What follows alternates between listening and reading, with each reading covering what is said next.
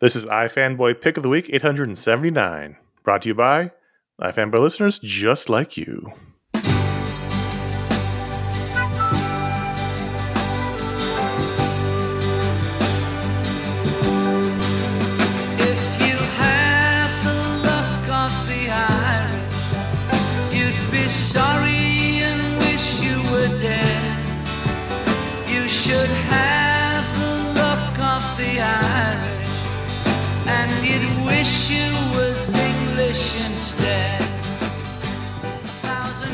My name is Conor Kilpatrick, and this is my co host, Josh Flanagan, knee Gibbonsbelly.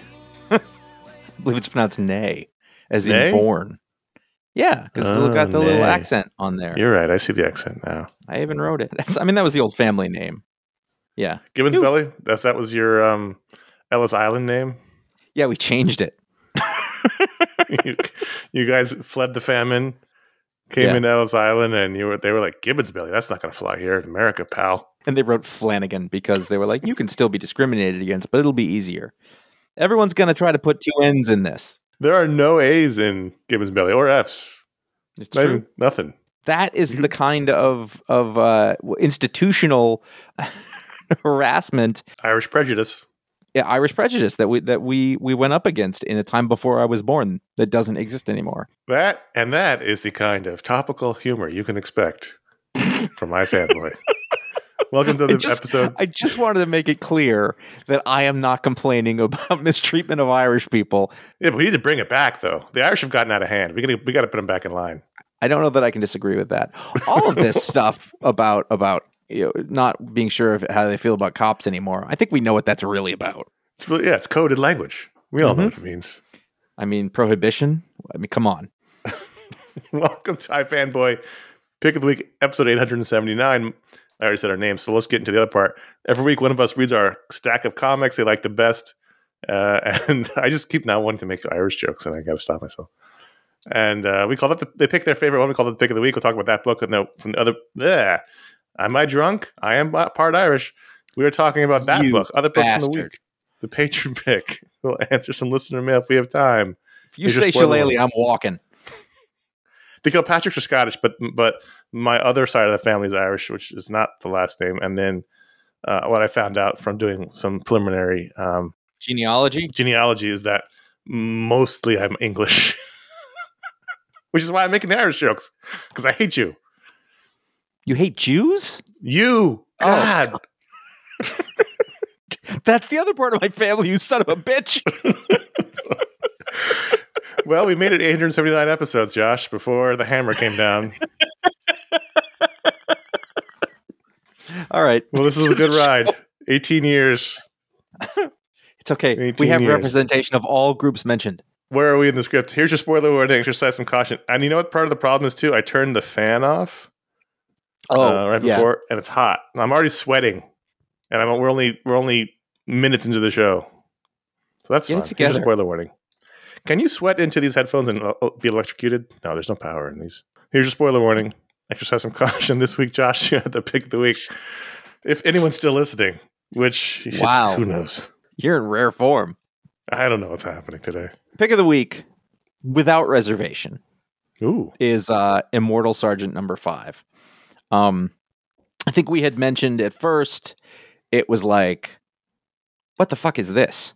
hmm You've got you've got um, Joe Kelly and Ken Nimura um, from uh, I Kill Giants, a hugely uh, critically revered book from one guy who I had never heard of, and another guy who was known mainly for his mainstream superheroes and his co-creation of Ben 10. Um, Yep. And uh, th- Joe Kelly around that time had a real like uh, a creative explosion of independent book independent books that he was making Yes. creator own stuff. Um, and then he, you know, in comics went quiet for a while, and then this book sort of, I mean, came out of nowhere for me as far as I'm concerned. And it's this, it's,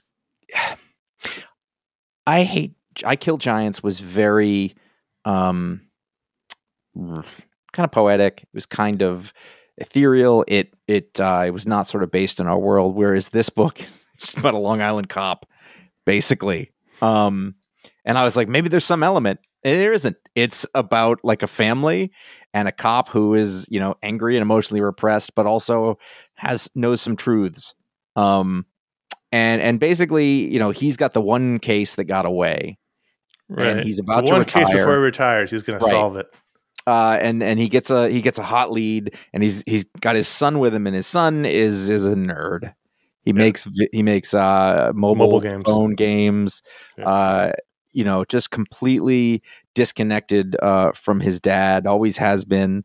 Uh, there's no love really between them at all. It, and then, so it, for some reason, I don't remember if his dad took him with him, but he ends up in the car with his dad as his dad goes to chase the lead. He sees the guy and he has to follow him, and so he drive. They're in Georgia now. I don't really even remember where they started. They've been on a feel like road trip to find this, go find this guy in Georgia. Right. And they're following him and so the beginning is they're at this of this issue now so uh, by the way the first couple issues we were like i'm not sure and then i think that last issue maybe somewhat the one before it like it clicked for me i was like this is pretty great Well, the last issue Um, had that suicide storyline, that yeah. story or scene that was really great. Yep. It's still, still, even with that s- terrific sequence, I was still like, I don't know what this book is.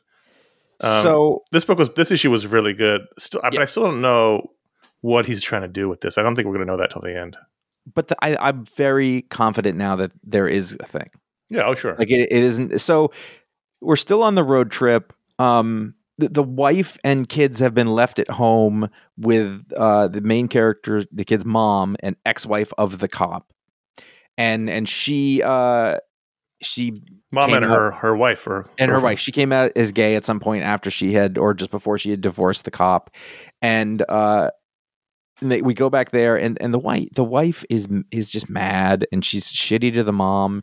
And and the mom here it tells you more about her and and really like her character just rounded the fuck out. It was Mhm. it was really a nice scene uh you know where you know she says something to, to the to the son's wife and she's like what do you mean? And they have like a real conversation and I don't actually know the resolution of that because she says, uh, uh, you know, at the end, she's like, well, well, you married my son. She's like, what does that mean?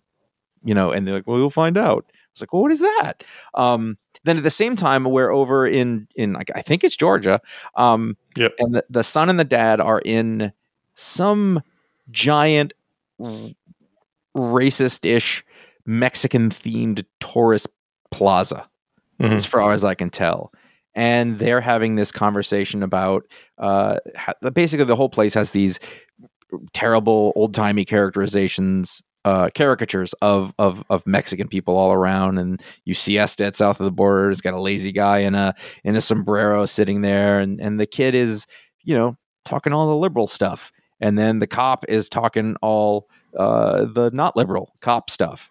Um, you know, but I think that Kelly really tread a line there, uh, really nicely ab- about you know like some of the things that people say are terrible, and some of them make no sense, and some of them do. That's that's as that's as much as I'm going to comment on the individual issues brought up in this, but it was a really interesting conversation, and I find that the way that the father or the immortal sergeant, uh, by the way, the immortal part, that seems to be just a metaphor. Everyone's like, oh, oh, this is going to be a super cop. It's not. You know, this is sort of a side bit, but I noticed at the end in the indicia that it said uh, the characters in Immortal Sergeant first appeared in the short story SOS published in the Rattling Wall issue four from Narrow Books. Mhm. So that's interesting. I don't. Yeah. It's like this, these are characters he has returned to. Yeah, like like Ted Lasso. Yeah. like it was a little thing, and they built something. I don't I don't know what that was. Uh, you know, and then as we get to the end, it's like, well, what, what is it you're doing? And and the dad, you know, the kid is like, you can't arrest him in this state. And the cop guy gives a very cop like speech that if he had said it in the context of a movie starring Bruce Willis in 1995, you'd be like, go shoot that motherfucker. Mhm. But now is a different thing. And it, well, it- he killed a baby. I think we can still say Right, you shoot well- that motherfucker. Yes. And I think that that's the thing that the son is having a hard time with is reconciling that. You know, because when when when the dad talks, like he doesn't completely not make sense. You know, he's Yeah. got the baby shoe and he shows it to him and he's like is- he's going to get justice. You know, one way or another, you can't do that. And and I just it's a really wonderful tension. I really think that a character uh, in the dad who could have been very very one sided and kind of is, but was was rounded out here in a way like he just doesn't care about all the bullshit. He just wants to be a cop. And there's bad stuff that goes along with that, but there is good stuff that goes along with that too. You know, the mom tells her story, which is terrifying, but also really, really interesting. I mean, I was like the mom story in this wasn't quite as as moving as the suicide story in the other one, Mhm. but it was up there. It was it was really well done, and I I think you know Joe Kelly's kind of underrated in that he doesn't sort of do a lot of comics anymore. For a while, he was just he was a superhero guy. He was a really Yep. good superhero guy. Yep. Uh, you know, but he contains multitudes. You know, I think is what came out of this. You know, by the time I got to the end of it, um, like I wanted to know what happened next very badly. I was completely into it. All of the stuff at the beginning that I was like, I don't know if this art works. I don't know who these people are. That's over. I know who everybody is. The art is doing exactly what it needs to be doing. Uh, and it, it, I, I just thought it was really delightful. I really enjoyed it. It was it was a very strong character piece where you have these two Yeah. parallel s- scenes happening with the father and the son, the mother and the daughter-in-law, and uh, you learned a lot about the characters, which we, we've Yeah. desperately needed to do. We've learned some about them. I mean, we knew probably a good deal about the sergeant. I don't know, I remember his name Well, is, you- but but we didn't know about real- everybody, and we've we've learned, we've learned a lot here, which has been helpful. You had a surface sense of the relationships of the people. Yeah. Oh, sure. So like there's a problem, you know, the mom and the dad have a problem, the son has a big problem with the parents, both of them, and the daughter, you know, the daughter-in-law does but the too. son also has a problem with his wife too. They yes. don't Yeah, yeah, yeah. they don't really get along either. There's a lot of not healthy relationships in this book. Right. Right. Uh, and the, you know, the mom is super self-aware at this point. Like she understands thing and she has come to accept the contradictions in the way that she feels about things. You know, she's like, I don't like guns. I was a liberal hippie or whatever, but after I was assaulted, I taught him. I gave. I taught him. I told him he's got to teach me how to keep a gun in my, you know, my in my bag and then train Yep. me. It was interesting. No, it was all interesting. And then there's there's no clear cut right Yeah. answer for anyone's point of view in the Mhm. book. I- I mean, Everyone has some some something on their side, fact or morals or whatever. Mhm. But every, everyone's point of view is valid in some way in the book. Yeah, and and you know, as a metaphor for the society we're living in, I, I think it's it, these are conversations that don't happen, and they don't happen in a way that anybody hears anybody else. I don't Right. think this solves it, but I think it highlights it in a way that that I don't see a lot. It was it was a strong character piece for Mm-hmm. sure. Yeah, so that is my pick of the week. Do we, do we- Um, the thing that's interesting about this and as being an image book is, as far as I know, we don't know how long this is going to be. Mhm. I mean, already the, the issue is already long. I mean, this is like thirty something pages of comic um, every issue. Yeah. but I don't know how many issues it's going. You know, it No, go whatever number the creators want it to go. So I mean, I'll tell you, if it's six, I'm going to be disappointed. If it's eight, I'm going to be okay. If it's it twelve, maybe seems like much. six, just the way the story's arcing. But Yeah. It could be anything. It I- could be seventy-two. It's an image. I feel book. like with all of the character stuff that was introduced in this, they will need time to resolve it more than the if like you've either got the catch the ki- you know catch the killer whatever happens there that's going to fill up an issue and the sort of if there's any resolution to the relationship stuff that's going to fill up an issue so i think you're going seven eight nine i think but i don't know or maybe they're really fucking long it could be anything True. I would say that for me, my runner up uh, would have been uh, She Hulk number 176. Uh, New, newly Eisner, multi Eisner nominee, She Hulk. yes. Yeah, absolutely. Several Eisner nominations, including cover art, cover artist. I love these covers.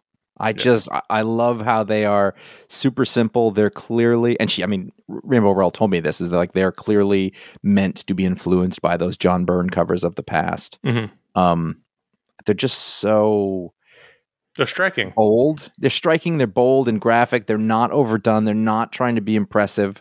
They are serious, but not. They're, they're and they're whimsical. yes, yeah. Mhm. There are a lot of things all at once.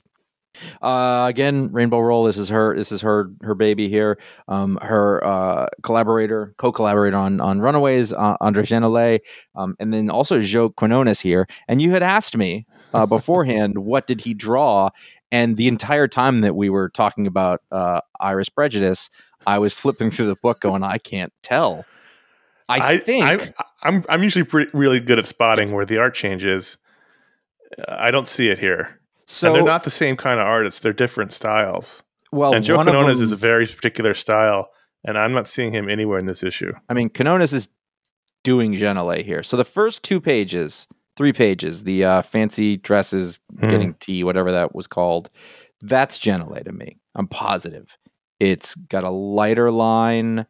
There's uh, there's just a few more lines. If you look through that, it's just a little looser. So is it is it when they when they get to the park? Is that when they change? That was my instinct. But if you actually look at or before the park, even around Yeah, page six yeah. when the guy So the- shows up. the first couple of, I mean, almost like the second page seems to be Quinones. because be and then the rest of it looks like he's doing the whole thing. Uh, so maybe, I mean, maybe uh, Genolet did layouts and know. and Quinones finished over it. It doesn't really say, but it doesn't look like we switched from one to the other. It's just that the, I mean, really, the number of lines and the weight of the lines. no, you're right. The, the the first page, the weight of the lines are, is is lighter. The first two, that's Genolet. I've no doubt that that's Genolet. But after that, who can fucking tell? yeah. If it's Quinones, he's doing a very good job of aping another the artist, is last page, interesting because artists don't usually do that. Right. And he's very yeah, he's got a style. The last page is also Genolet. He I- bookended it. He yeah, bookended it. maybe. I don't know. But it's not like those are like different scenes. Anyway, This is a terrific book. This is my favorite Marvel book. We've said it before. It's not Yeah. not surprising. Um, I- and I know people people have definitely have a hard time with it. It's not a super actiony book, although there's a fair amount of action. Uh, Oh, yeah, now a lot of it tends to be in their Fight Club, so there's no stakes in that action. But for the most part, there's always at least something going on. But for them, but it's it's mostly just about her life, which is not that unusual in a She-Hulk book. That tends to be what the She-Hulk book's about. Mhm. And uh, it's a little self-aware. There's this Charles Soule joke in here.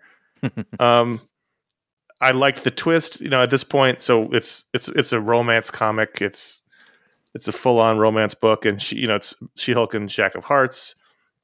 Problem is, Jack of Hearts went off. Something happened to him. He came back, and and he is uh, absorbs radiation, and so they can't touch because last time that he, he tried to touch her, like he really messed her up because of the gamma radiation in her body. So they have that tragic Gambit Rogue type of relationship, which is also referenced here.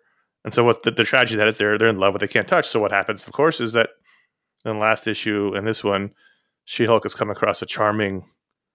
Is he Spanish thief? I don't know. He's definitely not, he's definitely not American, Oh, okay. Sweetest pea. and uh, he's flirting with her, and he's handsome, and he's all the things that Jack can't be.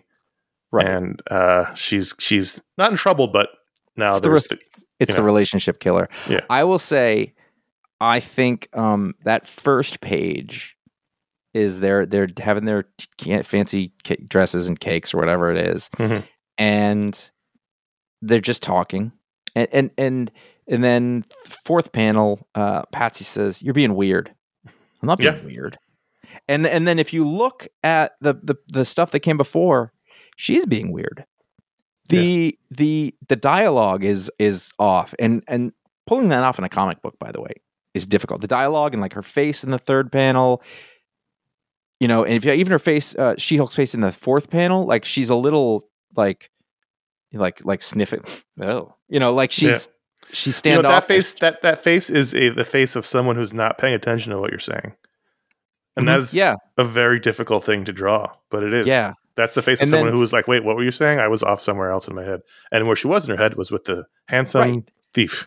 And Patsy figures it out, but really what she's doing is she's telling us because I don't think Yep. that that was clear that was going on before. But uh, you're seeing someone, and then they cut, and you see that she's thinking about this thief guy who had who kept showing up. And I thought that's brilliant. That is so good that this Right. guy shows up, and they're clearly attracted to each other. Batman and Catwoman, Yep. You know, and and he's not in his car. He's like, "Can we just talk? Can we take a time out?" And she's like, "Okay." She you know, she wants to, but she knows she shouldn't. And you know, so now you got a love triangle thing going on, and you know, she kind of can't accept him, but she's His name is Into it. Nicolas with an accent, so he's definitely not uh, Nicolas. He could be from he's he's European of some way. right. Because I was thinking like he keeps calling her Green Eyes, which would sound horrible coming out of our dumb American mouths. But if you had a charming accent, then that would be a charming Mm-hmm. Sure. thing to do. Yeah. especially and then you know, we, we, we come back to uh, there's nothing more fun to me than their tiny crappy law office that's filled with goofy supervillains. I all, Eight ball. Rocket Race, the Vulture is there. It's, it's, But then, but like, then so it's is Spider Woman. Yeah. Look what she I doing. think they know each other. They're friends. Yeah, and she was yeah. I love she- the Patsy relationship. I love that she is she is the sidekick sounding board. I love their weekly fancy Mm-hmm. dress cake. I would love to do that. I need to do that. I just love their relationship. I think that I think this is this book is just so terrific. It's just on every level it's so good. It's Mhm. a great character piece. It's a fun romance. There's action. It's deep in the Marvel, you know, world. Yeah. And uh it's a little sexy, it's a little fun. Yeah, And it's not afraid of being sexy and fun. I mean, it's not even that it's. I mean, it's sexy because you she's drawn a certain way and she's whatever. And this is the you know the world of fantasy, but whatever. You know, Rainbow had said, you know, like this is a character who you know is a real person, and she said she said to me, and I, she said, and she has sex, Yeah. like a normal person. You know, and that's that's sexy enough in its own way. But basically, she's just trying to be like, no, this is a part of her life and anybody's life. How And does I a normal person have sex versus a non normal person? You know, what I- well, no, I mean, like it's normal, but in media, we treat it as a different thing.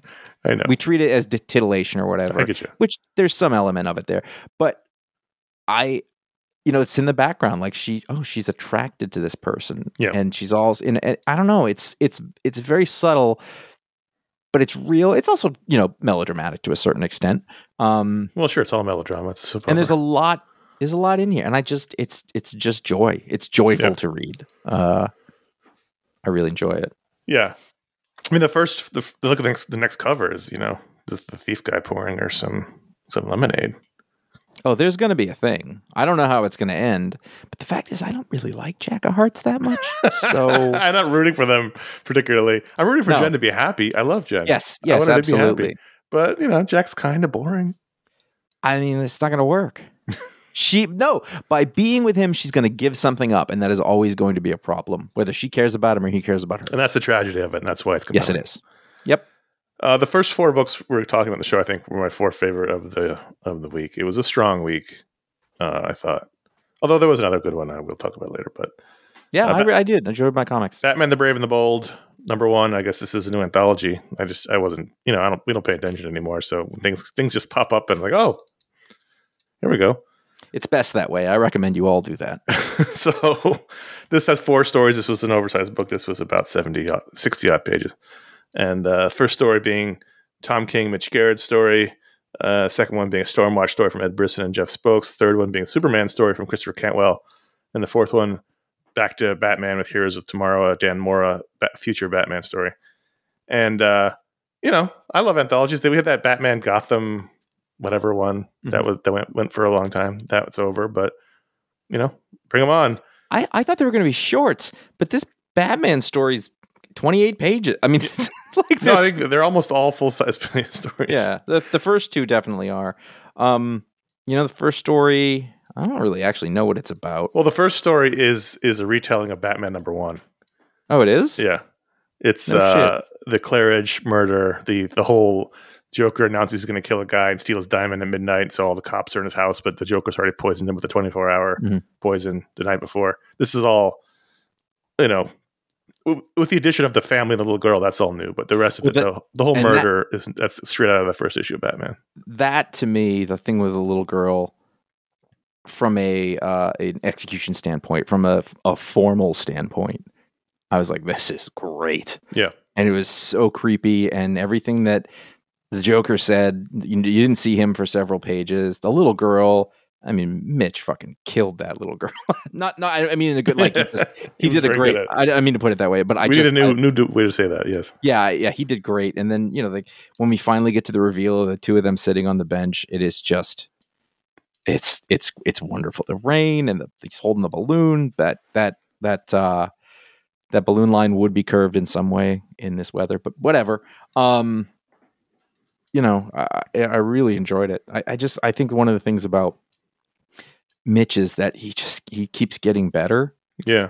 like his art is so like his art was interesting to begin with because he he uses uh, photos you know he takes he takes a lot of photos he goes Mhm. through it and it was very stiff and photo-y He feeling used photo reference. Yeah. I can still see it here, but he, I mean, he's doing as as good as you can do with this kind of thing. You know, like it. it uh, Yeah, he casts I he just- casts actors, and I don't have a problem with it if it's done well. And Mhm. he has, you know, Joe Joe Bernthal's that jerk at Bruce Wayne's party, and John Hamm is Bruce, Bruce Wayne himself. So all people who want to John Hamm to play Batman have it in this Mhm. issue.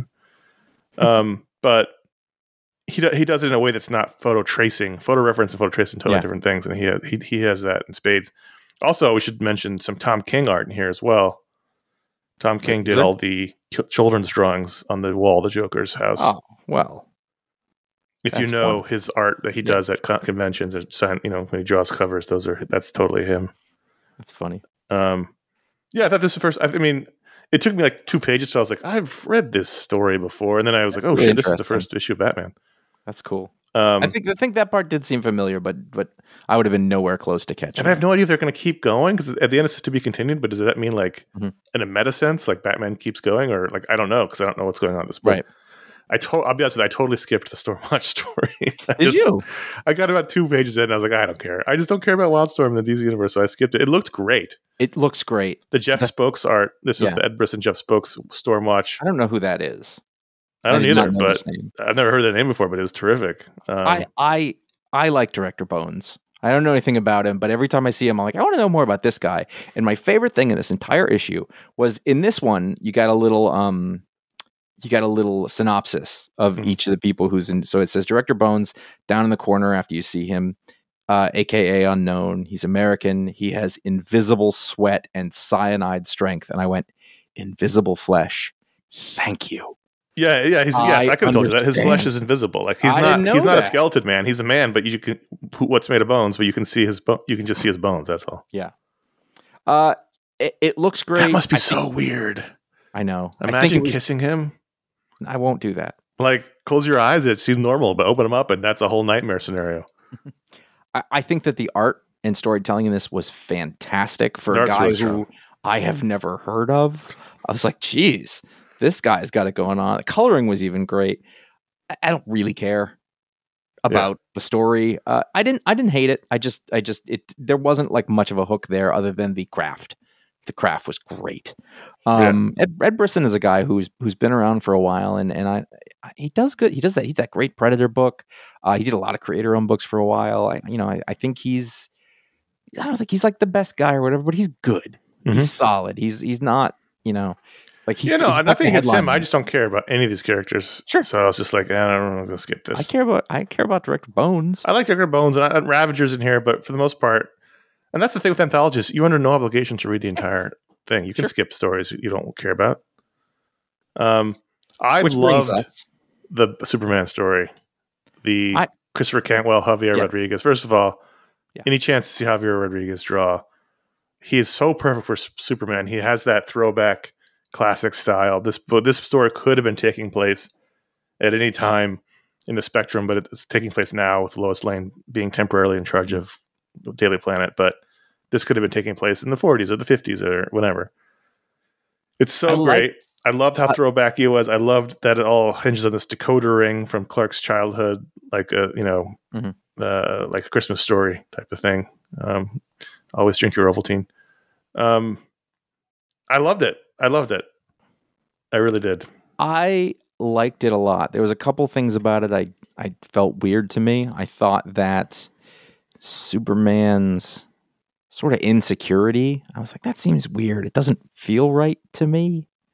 Um, it's just because he he's kind of sheepish in here, and I guess that's the you know Lois is going to be the one person that he gets away with that on. Um, but you know, and he's I don't know. It's weird that he's writing about like like it was his writing in here, and I was like, this writing is terrible. Um, at least for a newspaper story. Yeah, I don't know. Like it just it felt a little. but then she said it was off. terrible. It was supposed to be terrible. Yeah, yeah, yeah, yeah. And it's okay. It'd be kind, it's kind of funny. Like maybe he's not good at that or that great at it. Or maybe Um, just he's having a bad day or a bad week. You know. yeah. I thought I thought it was I, I liked it a lot. I thought it was really I mean the art was fantastic. Uh it just it just felt a little off from the Superman I know. I did have the question of this is Batman, the Brave and the Bold. But this was Yeah. just a Superman story. Well, the Stormwatch is just a Stormwatch story. I mean, Yeah. traditionally Batman the Brave and the Bold was a team up between Batman and another character, and there were no Yes. team ups in this issue. So I just Right, assumed the they're using the name to tell various stories in the DCU. I guess it doesn't really make sense. I guess they're coasting off of the announcement of the Batman the Brave and the Bold movie, but that's so far in the future. Um, it seemed I, I I was opening expecting it to be a bunch of team up stories because I loved Brave and the Bold as a kid because you Mhm. You know it was Yeah. mostly Jim Aparo drawing it and you'd ever, you'd see like fun te- pairings of DC characters that you wouldn't normally see in regular books and it was always exciting for me as a kid. I remember I have visceral memories of buying back issues going oh Aquaman and Plastic Man what's that all Mhm. about and buying that you Yeah. know but you know that's not really what they're doing here which is bizarre but you know I'm not in charge. So finally, we end this with, and we're going long already. So we end this with a written and drawn story by Dan Sure. Mora, who Why not do another book? Do another book. Oh, You're already shit. doing two. Do a third one. Uh, my, you know, my feelings on this were was that it looked great. It did not look like a guy who's doing 15 books. Like, the, is Dan Mora like like a, a corporation name? Yeah, I think Dan Moore is like a. It's like Menudo. it's a collective. Yeah. Uh, you know, the the the story, the tone of it. It's like my least favorite kind of Batman story. Yeah, yeah. I mean, I, I didn't love it, but I, I, you know, I even liked the art being somewhat sketchier. I mean, it's all black and white. It's not colored, but it was. It felt looser and Mhm. more fun. Not loose in a way like, oh shit, I got three other books to draw, but it just felt like stylistically it was slightly different. It felt like what I would have thought of as indie comics in the 80s Yes. or or or UK comics maybe. yeah, and it was a short. It was it was probably the shortest one in the book, and it was uh, you know, a future Batman in armor fighting a future Joker in armor, and there's some orphan kids, and they all have they all have names like Robins, and it was fine. Like I didn't I didn't like it, I didn't hate it. It was I enjoyed reading. I didn't, but it didn't stick. You know, whatever. It was fine. I think it was one of those things. It was just very self serious. But also, it's like No. yeah, that's interesting. I mean, ex- why why Yes. not experiment? Do some Yes, different oh, things totally. with it, and that's Totally. that's mostly why I respected it the most. Other than the, you know, it looked great because Yeah. he's so great. Let's talk about the latest volume of the Avengers. This is the Avengers number one. I'm sure what they usually do is they don't really drop the legacy numbering until the second issue. So I don't know what number this really is, but here we are. New creative team of Jed MacKay and CF Villa, who did the Black Cat book. Ah, that was my first That's the question. team from the Black Cat. There's another guy. I was like, I don't know this name, but it's it's not a newbie. No, I mean, and I, I'm a big fan of Jed MacKay. I've been reading Moon Knight the whole time. I've been reading all the Black Cat comics, but CF Villa mostly did that regular Black Cat series before it ended into a Mhm. series of miniseries. So, right off the top of the bat, I want to say I really, I, really enjoyed this. It felt like, You love getting the team together issues. well, I want to delve into that, and that's actually the criticisms I had. But I, I just felt like this was an Avengers comic. It didn't feel weight that mm-hmm. weighted down by anything too dr- dreary. It was fun. It was a little funny. It was just them saving the day. It didn't feel like we were engaging in a 50 issue mega, you know, story Right. about you know celestials origin- or whatever. It was just origin like of life. right. It's just like this guy is blowing shit up, and the Avengers have to stop him. And I enjoyed that. A black hole uh, on Earth in a contained uh, thing that, that they have to stop from being Right. breached. Great. You don't want to. You don't want to get a black hole free. That's a problem. Yes. So 100%. my problem, not not, and these are small, minor problems. It's Okay. that, and it's partially it's not even the fault of the book or the creators. It's in the old days before you had to PR everything to death in the hopes that fifty to seventy five thousand people will pick up your book. We wouldn't have known who was on the team beforehand, and the cover certainly wouldn't have spoiled it because the way this book's laid out is it's the this, the team is revealed slowly, piece by piece.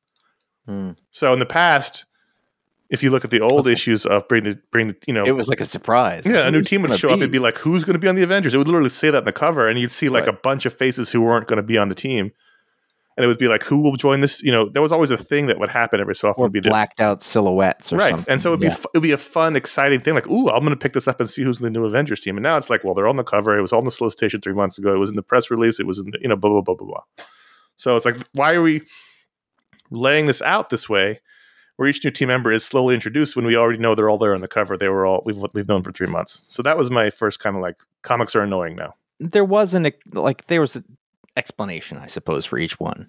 yeah, Here's you know, and i liked how it was done. why- like if, if all things being equal if the cover was not the team i would have been like this is terrific but You know what I kind of liked? Is that there was nobody who was like, "No, or you had to convince them or whatever, Right. or you know, if they started to, she just said a couple of words and like, all right, I'm in. Like they're like we just we got past that sort of fake. Yeah, the only uh, one was really Black Panther for some reason I'm not aware of from some book I'm not reading. Um, Uh, but so but the me, other thing was like Yes. it's basically the same team. like I know it's all the it's- big people still. it's like it's like oh the brand new Avengers. They basically got rid of She Hulk, Doctor Strange, Ghost Rider in exchange for the Vision and Scarlet Witch, and they swapped Captain America. It's the same. It's, They're all- it's three quarters they're the same team. They're all movie Yeah, characters. and They're all movie temples. and you know, I love the Falcon. I love Sam Wilson. I don't like Sam Wilson as Cap. In Mm-hmm. the in the comics, in the movies, it's a different story. Right. they don't have a choice. But you know, it's just it's the same things that happened last time when he turned took over. It's like it's not the same. It's dumb having two Captains America in the in the lineup. They all have nicknames. He's called the Icon. He's not. He's not the Icon. Steve's the Icon. He's something else. He's the Legacy, maybe, but not the Icon. Mhm. Um, I just I just hate that it's so movie influenced, and I hate that Steve's not there. However, putting that aside. This was really fun, and I liked it a lot. And I'm excited to Well, read I mean- Avengers again. Headline here: Vision is back in an Avengers comic. Yes, and, And I, Witch. that whatever Vision is like he's supposed to be an Avenger. Yeah. and and I he's our like- Martian Manhunter. and it, and it made me go, well, wait, where the hell's he been? I don't I have no idea. Uh, like I feel like the last time I saw him was in Tom King's Vision series. You know, Oh, like wow. he has not been That was part 45 of years ago. Right, exactly. I feel like he has not been part of the Marvel universe, which is crazy. Mhm. Um, and then and then you know, the, I guess the, it's the subhead, the thing that the thing that they did not put on the cover, the big reveal at the end, and I love how it happened. She uh, Carol got Carol Carol. Uh, by the way, Captain Marvel as as uh, head of the Avengers. I'm down. You know that. You know I love Captain Marvel. Yeah, it was Um, funny. I mean, they, they all apparently everyone who's ever been an Avenger gets to vote. Like apparently, uh, like on an app. Mhm. Uh, like like they all. It's like it's like the patron pick. Who's going to be Yeah. the Who's going to be the Avengers chairman? Every patron gets a vote. And they built the app because Tony's had her like like uh Her you know, logo, symbol on it, and I was Yeah. like, "Well, geez, you really went for it with this." Anyway, uh, she gets uh, the the singularity gets her, and and uh, she's in some weird place, and then who steps out but a very ravaged Nathaniel Richards, otherwise known as Immortus, otherwise known as Rama-Tut, otherwise known as the Master of Time, Kang himself, and this is a follow up to a really wonderful issue, uh, timeless number one that came Mm. out quite a while ago about Kang that I, you know, like it, it's said to be continued. And you're like, when? Because it has been three months or something like that. Uh, and this picks up from that. I don't remember what happened in that other than I really liked it. And I, and I thought, well, hot damn. He's dying. He says he's dying. He's bleeding. Yeah. He says this is Kang's deathbed. And I no, I was excited too. I mean, I, I just thought this was super fun. And Mhm. you know, what for whatever reason, the Jason Aaron run didn't work for me. I read almost all of it. It never really clicked. It never felt like this, which was just like, hey, just do a fun story, action packed with great Mhm. characters, be, having a good time. Like I'm over, and that's the other thing that's again not their fault. I'm sick of sad Thor. Like Mhm. br- bring back happy fun Thor. Like he's that's we have enough sad characters. I, I really liked the reasoning, like like why he's got to do it. You know, Sure. I don't know. I got all this stuff, and she goes, "Your life is so long, and there's something about immortal short lives that stirs something in you." He's like, "Barely." and there we go. It was know, good. It was a good comic. Yeah, it was. I don't know what I would have picked as pick of the week, but it was in the it was in my head discussion. That's for sure. Uh, since we're long, I'm just going to do this real quick. Hey, if if you enjoy the show, despite all the racial slurs that has opened it up, uh, but it was mostly against the Irish, so that's fine. Um, they were probably too drunk to understand what I was saying. Anyway, uh, think about supporting Wow. the show at We haven't- Patreon. Again, not since again. not since the Canadian stuff of the early 2000s. oh man, we took so much heat for that. Again, I'm mostly Irish, so I'm not mostly Irish. I'm partially Irish, so there you go. Yeah, It's as most as as a mostly Irish person, I, I think you're full of shit. I'm also a dentist. Um, Patreon.com slash iFanboy is where you can support the show uh, directly, become part of a great community, unlock shows for everybody. We are in the final round of design for the last piece of our, our redesigned Patreon. We're going to add a bunch of new rewards and things. And we're just working with a designer on something. And when that happens, we'll have a bunch of new exciting things for patrons. So hopefully you'll enjoy those. This this next weekend, we're having our patron hangout. If you want to become a part of that, you have a week to become a patron. Even at the $1 level, you can come hang out with us once a month on online. So, or Josh's house. We're gonna have a big patron bonanza at Josh's house at the end of the year. Look forward to that every year. Fuck it. And uh, thanks for being a patron. iFanboy at threadless.com is our t-shirt store. iFanboy.com slash support is our PayPal digital tip jar. Fanboy.com slash Amazon is where you can find our Booksplode books and a general shopping link. I just updated that with the newest Booksplode book, the uh, Cavalier and Clay. And finally, bookshop.org is our partner to help support local bookstores. And you can find those links usually in the Booksplode posts, but sometimes other places if there's appropriate places to put them. So thanks for supporting the show. Let's move on. I don't even know what this book is. Order and Outrage is coming out from the, the folks at Dark Horse, and I solely got it because it's by Jim Starlin. He's awesome. Uh, Jim Starlin is awesome with art by Rags Morales. He killed Jason Todd. Uh, um, and I just was like, well, what's Jim Starlin doing right now? Yeah. And I have no idea if it's any good or not. I don't really know what it is. It's uh there's a lady in space and all the people on her ship died and she ends up on some planet and she touches something and she turns into some space god thing, whatever. It's very big cosmic. It's it's kind of As you would expect. throwbacky. Yeah, it's kind of what you you th- and I I don't know that I like it as much as I am intensely curious what this guy who defined so much of Marvel Comics 40 something years ago. But also up, up through the now? 90s, really, because he was doing Yes. Silver Surfer and all that stuff was really important up through. So, like 20 years of basically owning cosmic Marvel and Yeah. defining it for a gener- literally a generation. Killing Captain Mar, Mar you know, Yeah. and uh, he's like, I want to do a story. I'm gonna take it over to Dark Horse. Again, I'm not entirely sure it's good, uh, but I find it very interesting. Just How's Rags you know, Morales guy's a legend. days? It, it's uh, it- it's not. I don't think it's recognizable as as the Rags Morales of old. Really, it has. He was a, very distinctive before in the early 2000s. it it has a it's again it, the coloring isn't awesome it's a little overwrought and i think that that takes away uh, from Mhm. the art of a guy actually i think the coloring is kind of my problem here it looks Hmm. like looks like low budget sci-fi comics Mm. kind of what it looks like. But the storytelling is pretty strong but it's also throwbacky.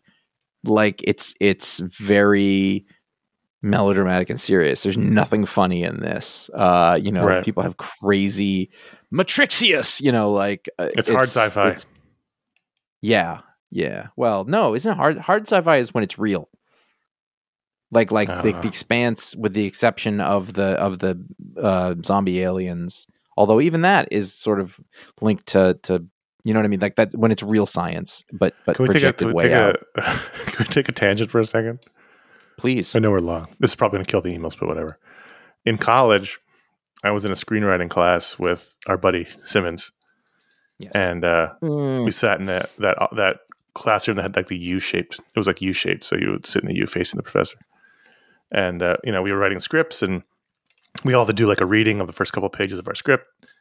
And uh, Simmons sat to my left, and to the left of him was this other dude. I forgot his name, but I was friendly with him. He's a nice guy.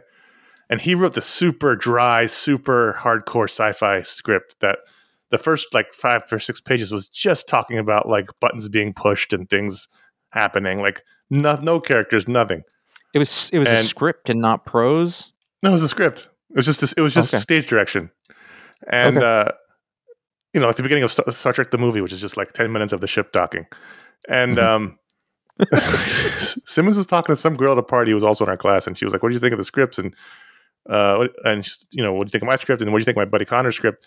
Uh, he's the one that sits next to me, and she was like, "Oh my god, it was so terrible." I, and it turns out she was thinking that it was I was the other guy, but I was not the other guy, and my script was not terrible. But that's just what I think of whenever I think of hard sci-fi. Is that guy who, for one minute, that girl thought I was his boring sci-fi script. can i take But another that was not- tangent Yeah, and this sure. is literally i just want to share something with you but i find that the audience will probably think it's relevant okay. so i'm watching the justice league with my son and Cartoon. I don't, yeah i don't know if you remember yeah the, please uh the cartoon i don't know if you remember Maybe all, super Zack Snyder. I don't know.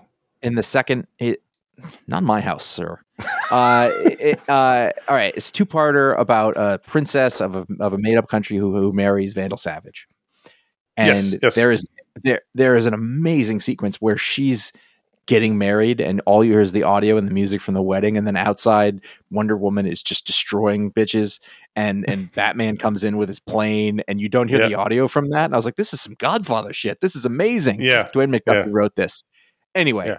uh later No, that was- in the episode good stuff. Good stuff. Yeah later in the episode, the Flash is sucked out into space, like just with nothing on, and I, and I, and I said he'd freeze instantly and die.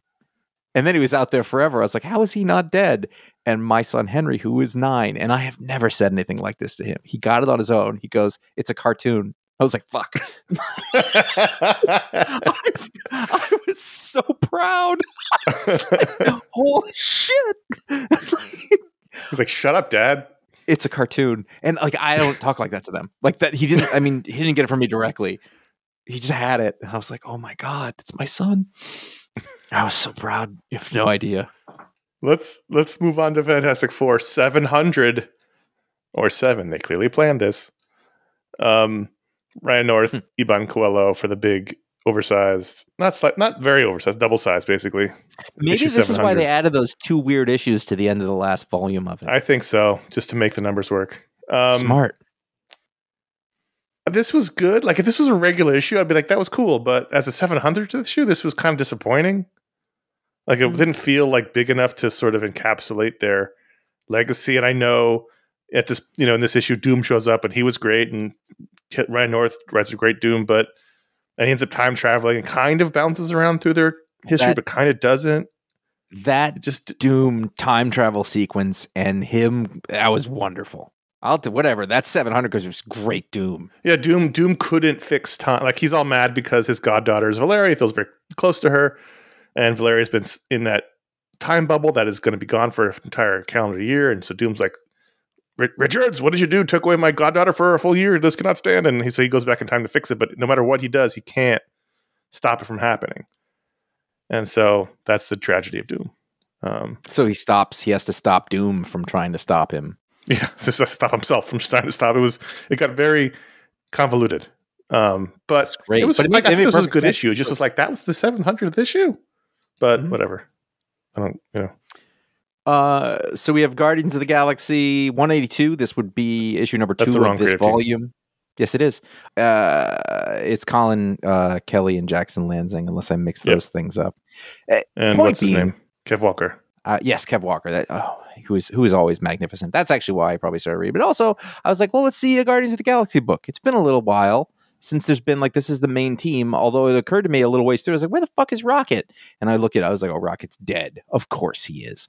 Um, you know, and it, uh, to me, I think one of the interesting parts was seeing how much the movie affected those versions of the characters because they're Yes. they're quite different. Peter Quill is not Chris Pratt in these books, and I thought it was a pretty good treading of that line. It was a little of it, but they didn't make him, you know, the same character. Uh, you know, He same was for a while. So that's this is kind of a shift. Yeah, I, I- don't know. It was it was it was fairly subtle. It's okay. I want to like it. It's Kev Walker book, so I'm not going anywhere because it's it's great looking. The idea Well, at the basically he draws here is that lobster guy. Like and all Yeah, credit yeah. also to the colors too. I don't know. Um because it's not in the script, but uh God, you're such would a you get drunk and do the script, you Irish bastard? Matt, how long's worth? well. He's a pro. I was hanging out with my son, and I ran out of time, so I had to do it. He was with talking him. to me about cartoons. I the Yes. way he the way he drew the the the texture on this lobster guy was so visceral and and you could sort of feel it, hear it, and it was great. I thought this issue was just fine. Like I liked the first issue Yes. quite a bit, which is why I kept reading it. Uh, but I thought this issue was just kind of blah. Yeah, Um, I think the I concept didn't really of, care about of anything that happened in it. Groot fall, whatever it is, I don't like that kind of at all. kind of uh, it's kind of great because like I like the idea that in in Marvel at least like Groot is just this fucking force of nature. You know, like there's kind of anything he can he can be anything or whatever. You know, what it'll come back around. It'll be fine. Uh, I just like that it's a big cosmic threat, but it's also their friend. Um, Yeah, I'm not off I the book. I just this issue was Yeah. like, eh, okay, fine. Like I wasn't, I didn't love it. yeah, yeah, But looks great. Let's do this. let's patron pick time. Those are the books we wanted to talk about. But at patreon.com slash ifanboy, they can vote to decide who the chairman of the Avengers are, is and also add a book to the rundown. It's called the patron pick. Every patron gets a vote. This week, the winner was Titans number one from DC Comics. Tom Taylor, Nicola Scott, Annette Kwok, Wes Abbott. This is the spin off book from the Tom Taylor's Nightwing series, in which Nightwing has gathered. And I don't realize it because there's been so many fucking Titans lineups. But, but it occurred to me this week that this is the actual original lineup of the new Teen Titans, the, the classic Marv Wolfman George Perez series that dominated sales in the 80s. top selling DC book. It- Or it- if you're Uncanny younger. X-Men. The Teen Titans Go team. But Donna Troy wasn't on that team. No, but what? Or Flash. yeah, that's true. They showed up at some point. But uh, this is the act- this is the original team. And and before we get started, we did, we never talked about the covers. Um, I love Nicola Scott. I think she's a terrific artist. I like that individual individuality she brings to characters, even if I don't always like the way she does it. I like the intention. Uh, I think she's she's great. She's a charming person. We interviewed her several times. I think she's terrific. This cover is just so boring and um, not striking. It's like the opposite of that She-Hulk cover. The Mhm. coloring is very muted, and I I looked at it compared to the first cover of the new Teen Titans. I think back in '82 or three. I don't remember what year it was, and it's just such a different look and feel. It just so encapsulates the, the difference in the comic book eras, where that one's like bright and action packed. The Titans are running at you. There's villains in the foreground, just off camera, who they're coming at. There's there's you know not dialogue, but but captions on the cover. First exciting new issue, like it, was like just popping with life and action, adventure, and goshiness. And this is just sort of like we are catwalk walking at you very dourly. Two of the characters are looking over my shoulder. Donna Troy and, and Beast Boy are looking over my left shoulder. Everybody else has got white people, so I Mm. can't tell where they're looking. But it just is so bizarre. Well, I- I- like I think one of the main sort of signposts for this is that in those old books, and I've complained about this in modern comics, those old books when everybody came at you, it didn't really quite make sense how they were standing. Like they were just placed so that you could see them all. Right. Uh, and I specifically, like, I think it was one of Brian Bendis's Secret Invasion books. I was like, why are they like this? No one would be like this. But in hindsight, the metaphor here is that like we're they're trying to ground the book so much that the people have to walk on the ground at you and you have to see how they are set on the ground. Whereas Mhm. before it was like, look at all these people. Why are they with? It Yeah. doesn't matter. Look at them. You know. And now as well, we can't. It has to make sense, and it just like it sucks the air out of it. Anyway, uh, I, I- that's not e- uh, that doesn't really figure into the book, Yeah. but it's an interesting. it's fine. I just I just uh, noticed that like yeah. it's like this is such a dull co- cover. But anyway, Where's Nicola Scott been? uh, she's showed up here and there doing things Yeah. now and again. But she's you know she's Australian. She probably has things to do in Australia that we don't know about. I mean, Exciting if things. she's in Australia, I can guarantee she that she has things to do in Australia. Just- I mean, it. she's never true. really been a long term regular artist, right? She's always come and gone. She had a hot period where she was Oh, like sure, but she's never even back then. She couldn't keep up a monthly schedule because she's you That's know, true. She said that. Yeah. So, you know, and she she did, you know, Hey, Earth Two, she did the Wonder too. Woman. She, she's, done, she's done things. They're both Australian, so they can talk to each other in real time. That's true. Just occurred to me. Um, this was fun. I like this. This, uh, you know, it's another gathering. Not gathering the team. Their their, their team's gathered other than they're trying to recruit Tempest or Aqualad, but he he's the George Harrison of the original Titans and says, "No thanks. I don't want to be part of this I'm not team going anymore." with you. I've got to deal with the ocean. It's three Yeah. quarters of the earth, you know. He really is. He's the George Harrison of the team. It's And, true uh, because George Harrison's like, I'm just going to go garden. I don't want to do any of this. I'm supposed to be. At, I'm supposed to be at sea for two weeks with these people. So, the other day, I would really, really, really wanted to rewatch that, but it was like eleven o'clock at night, and it would have taken me until six in the morning. Sure. Um, you know, they they've got a new Titans Tower. It's in Blüdhaven. Uh, the team is back together. Beast Boy and Raven are in a relationship. I whenever she takes her hood off, I get freaked out. Like that what she looks like. I didn't don't know who the fuck that was because he was calling. I didn't her either. I was like- I was like, this? Who is that? Um, you know, it was fun. It was a giant gorilla that was take that was almost going to cause a nuclear reaction, and the only thing the only thing that made me roll my eyes was Peacemaker showing up. I was like, oh, is this going to be a thing now? Is Peacemaker going to be everybody's bad guy? Do you think it was 'Cause of- weird that the giant gorilla, whose name is, I think it's Tit- Titanus, Tit- Titanius, whatever Something it like is? that, I was like, well, he's a Titan too. That's weird. yeah. the villain they chose for it is the same Titano. I was like, it's got the same name as the main characters. That's weird. Well, that's but the I thing with the Titans they only fight villains who also have Titan in the name. I love that he was getting his ass beat, like it was slowly revealing that it was like he's a robot under there. It's a giant gorilla, or I don't know if he's a robot or he's a cyborg. Yeah, yeah, they rip his, they rip, he hits him in the eye, and there's like a glowing eye. Yeah, cool stuff. And the the wraparound is that Wally's been shot and he's about to die. He goes to tell his wife, who's suddenly not Asian, that she lo- he loves her, and um, and at the end they find him, you know, laying in the pool of blood in the Titans Tower with the word "solve it" on all the monitors. I mean, you know, I'm I'm looking forward to it. Tom Taylor's terrific. He really clearly likes all these characters. Um, this was this was a very sort of standard. This didn't blow my socks off. This wasn't like the you know Tom Taylor's first issue of Nightwing where we were, we were all like, "Holy shit!" This was Mhm. good. I liked it. The art was good. I'm curious to see who the other artists will be when the, for the other art issues like Nicholas. You know, Bruno Redondo couldn't do every issue either, so there'll be another artist. Right. Um, you know, So I- the problem is though that the team, the Titans, was always like a f- like the soap opera personified, right? They were all in love with each other. There was relationships. There was infighting. There was all this stuff, and now they're all sort of older and more mature. It, Yeah. it sort of takes the fun we know how to get it. along with each other now, so it's Right, not a so- problem. It sort of takes the fun out of the, the dynamic of the family when you know they're all just sort of like off on their own. But I'm looking forward to it. So look at the last two pages. Yeah. Uh, Gar turns into uh, a tiger. Yeah. So the first, the first page, he's a tiny tiger, by the way. Um, the first, the first panel you see him as a tiger. He's ah. Second one, whatever. Second page comes in. He's just a boring ass tiger. It's not a good tiger. you know, come on, put some drama into it. Yeah, Maybe he's sad because because Wally's hurt. I don't know.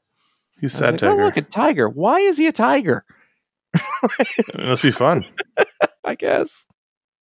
I don't know. Uh, This is fine. I liked it. It was solid. Yeah.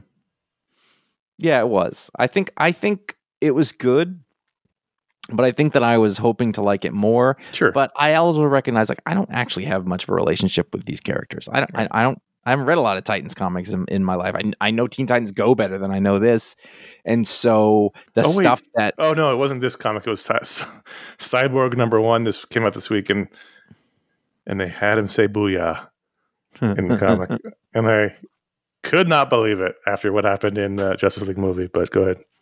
Uh, yeah, no, no, uh, but you know, like maybe the, I don't understand the relationships with these. So, like, I like the stuff that we saw between, uh, um, Ollie Queen and and and Dinah. You know, like it really resonated because I know them, and so maybe something's happening Right. here I don't know anything about. Uh, we'll see. Right. I, I'm sure. I'm sure it will become more compelling as time goes on. You'd hope so, but then again, the the story, the way they tell stories is different now. They don't do that long soap opera y stuff as much. You know, back then everybody was in love with Donna, and Dick and Starfire were fall, falling in love, and you know, it's like all that stuff that happens when you put young people in the, you know, in basically a college dorm. Um, and it's going to be interesting when the second Titans book, the Mark Waid one, comes out, because it'll be a direct comparison to see how that goes versus this. But They're the same characters. no, that one's going to be focused on the original lineup. So the, Okay, George will be back in the band for that one.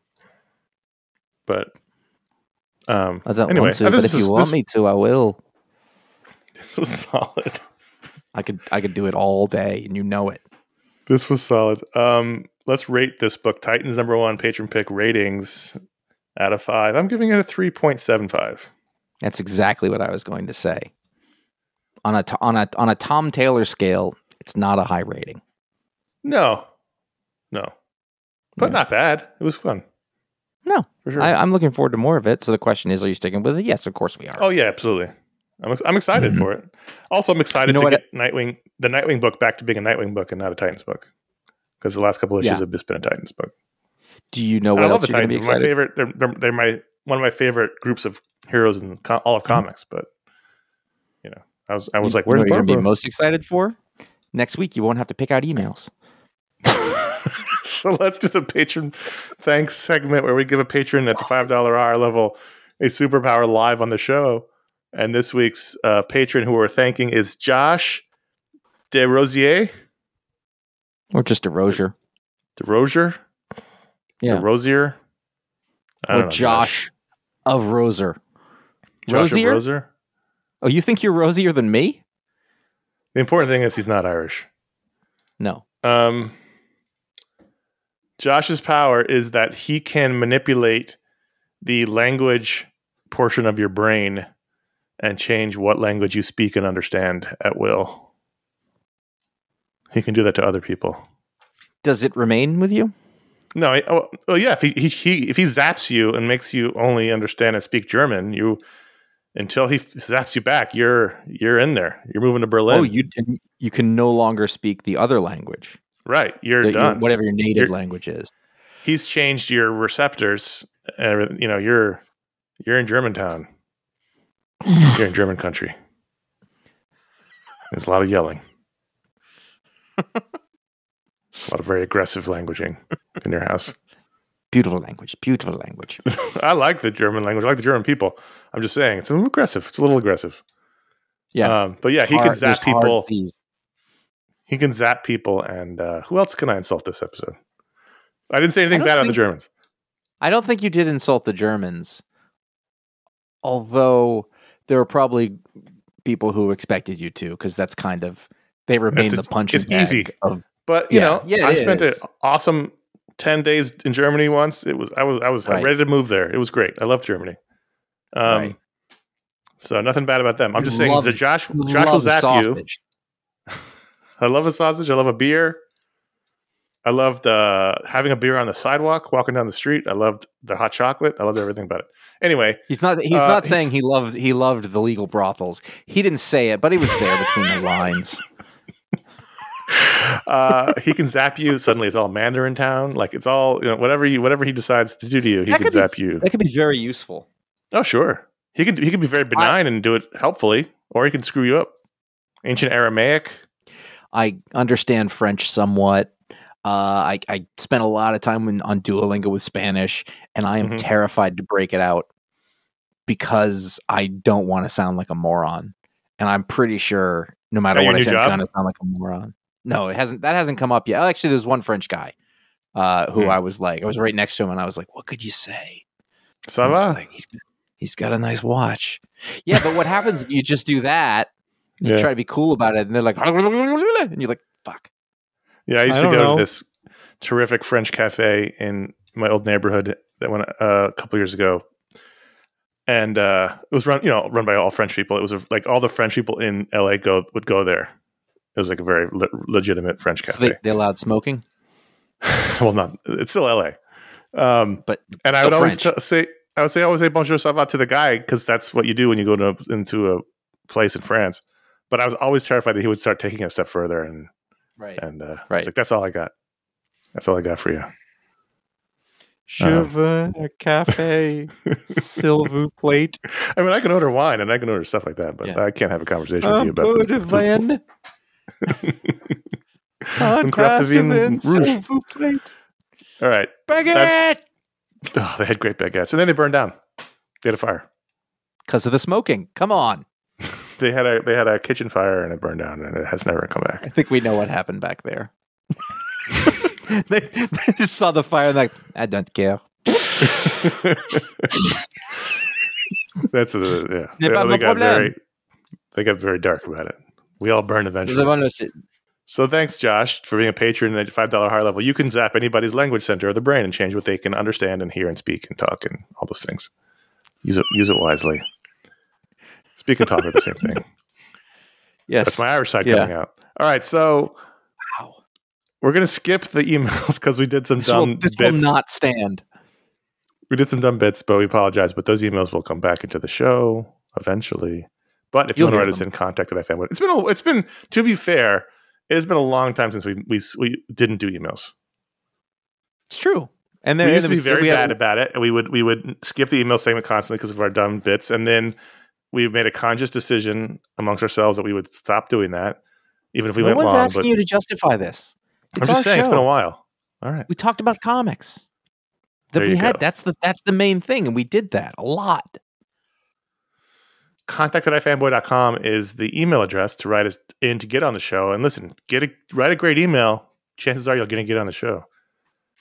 Also, if you want to get on Mediasplode, write in an email to contact at ifanboy.com. Put Mediasplode in the subject line. We got just got a really interesting, good email a couple days ago about Mediasplode. that I'm excited to get into the show uh, soon. And if So you happen to be angry about a certain person on the show who's a fucking asshole, that feels more offensive to me than what I've said. no, it's not good. It wasn't good. That feels like, a- like a caricature. I'm All out right. of practice. That's what it is. Here's some plugs. Uh, three three weeks ago, we had Josh's Talksplode interview with Marvel editor Jordan D. White. and uh, go back and listen to that. Two weeks ago, we had the Guardians of the Galaxy review where Josh and Paul did. Look at you, Josh, all over all these podcasts. And then this past week, Josh again showed up to to review the Amazing Adventures of Kavalier and Clay with me on our Booksplode show. That just came out. It's right behind the show in the feed. That was a fun show and an interesting discussion. And check that out. And then next week, this And coming week, Book. we have our Mediasplode show, which we have to record soon. I don't know what we're talking about. We'll figure that out Yeah, before it happens. I love that. Those are the shows you got going on. Y- When, When's the next movie one? Spider Man, two weeks. Yeah. We'll figure that out when that happens. You can find our library of over 1,300 plus shows and counting, which is literally being added to as I speak over at ifanboy.com hmm. and wherever podcasts are taken uh, and downloaded, and therefore uh, you listen to them. That was I don't know what happened there. Follow us at ifanboycomics. Uh, I follow us at ifanboycomics on Instagram. You can find out what the pick of the week is before the show comes out, and sometimes it'll be best of the week in panels. Sometimes other stuff. I don't know. The team we put in charge of that is awful.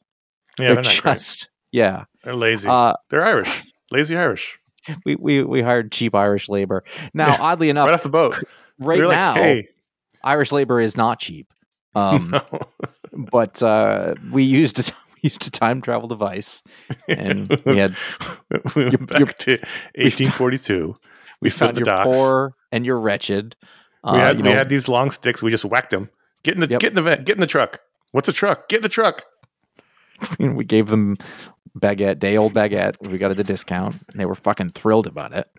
Um, Conor Conor and I are fight at- the war. What do you want to do? At CS Kilpatrick and J.A. Flanagan. Uh, that's us. I feel bad, but and I'm Boss not Tweed sure if gave I us ten bucks an Irishman. Yeah, we've voted Um, five times or Subscribe to or- YouTube. five times. What happened on this show? I don't know. Subscribe to youtube.com slash FM where you'll find our old video shows. We post this show every week, so you can listen to that show there if you'd like to do that. But our, all our shows are from 13 years ago. Long time. Long time. You can find them all there. And please consider leaving a review or a star rating for this show on Apple Podcasts or Spotify or wherever you listen to podcasts. Any show you listen to, not just ours, would appreciate that. Thank you very much. That's it for this week's show. We're going to go out of here without making one more dumb Irish joke. Until then, I'm Conor. I just we brought humor. We bought uh, a a love and and mastery of language to make you feel things through literature. Uh, we tell great stories. Uh, we're kind of sad. There's there's a there's a melancholy. I'll give you that. You know, I, I just realized I think I'm more Irish than you because my name is Conor Sean Kilpatrick. You're Oh. Josh Adam Flanagan. You could be anything. Well, I can tell you that my Irish grandmother, who who was born here but only moments after her her parents got here from Ireland, Mhm. uh, she was very very unhappy that my that my mother decided to name me Joshua, which to her was a Jewish name. Uh, she was Oh. from she was from Long Island. Oh, Um, Jesus. Yeah, well, you know, she's old school. All of her kids are cops. I mean, you, you do the math. Uh, but I like literally, literally, they wanted to name me Sean Patrick Flanagan. That would have been awesome. Well, sure, but you know, Should I call kind you, start calling you Sean? kind of hard to stand out in New England like that. That's true. hey, Sean. What? What? What? What? hey, Shawnee. Brian, Sally, Michael. Okay. Uh, I'm dying from heat. Clearly, my brain's baked. I'll see you next week. Bye-bye. bye bye